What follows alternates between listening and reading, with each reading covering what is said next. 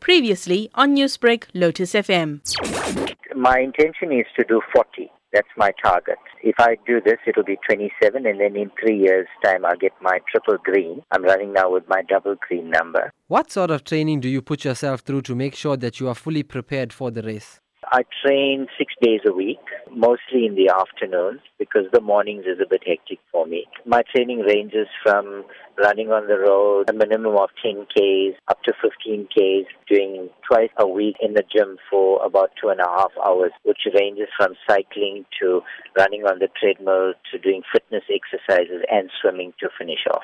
With five days to go, what does your training schedule and diet look like? Yesterday was my race day. On Sunday, I did 8Ks on the track. So today, I'm going to go and do another 8K on the track just to a minute, a minute and a half quicker than what I ran on Sunday. Tomorrow, I'll go to gym and I'll do a light cycle for 30 minutes. I won't run at all on the treadmill. I'll just do strengthening on the circuit and swim 50 laps. And then on Thursday, I'll go back to the track. I want to run the 8.4 Ks in about 45 minutes. Rest on Friday and Saturday, and then run on Sunday morning. Physical training is a big part of preparation for this race, but how are you dealing regarding the mental side of it? In my experience, I would say 90% of your finishing comrades relies on your mental strength and your mental ability. Because when you get to about 70 Ks in the race, your body actually relies totally on your mental strength to take you through the last 20 Ks or the last 18 or 19 kilometers. This part of the week, for me, you start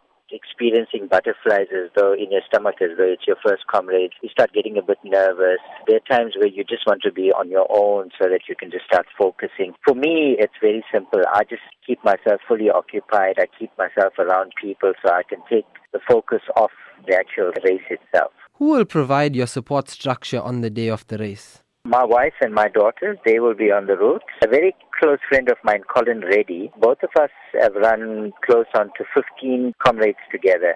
Unfortunately, he suffered a heart attack, but he's not running competitively at the moment. He's actually taking me up to the start of the race, and then he'll also be there with another friend of mine. So I've got quite a bit of family and friends that will be on the route, be supporting and giving me my supplements and whatever I need at you know different uh, parts of the race. What is your advice to those who are preparing for their first marathon? For me, you have to settle in, warm yourself up properly because it gets extremely cold at the beginning. You have to ensure that you get your breathing right, time yourself. You work with a pacing chart for me that's very important on your first comrade. You have to be well trained in order to follow that pacing chart. My advice would be just run your own race and enjoy it.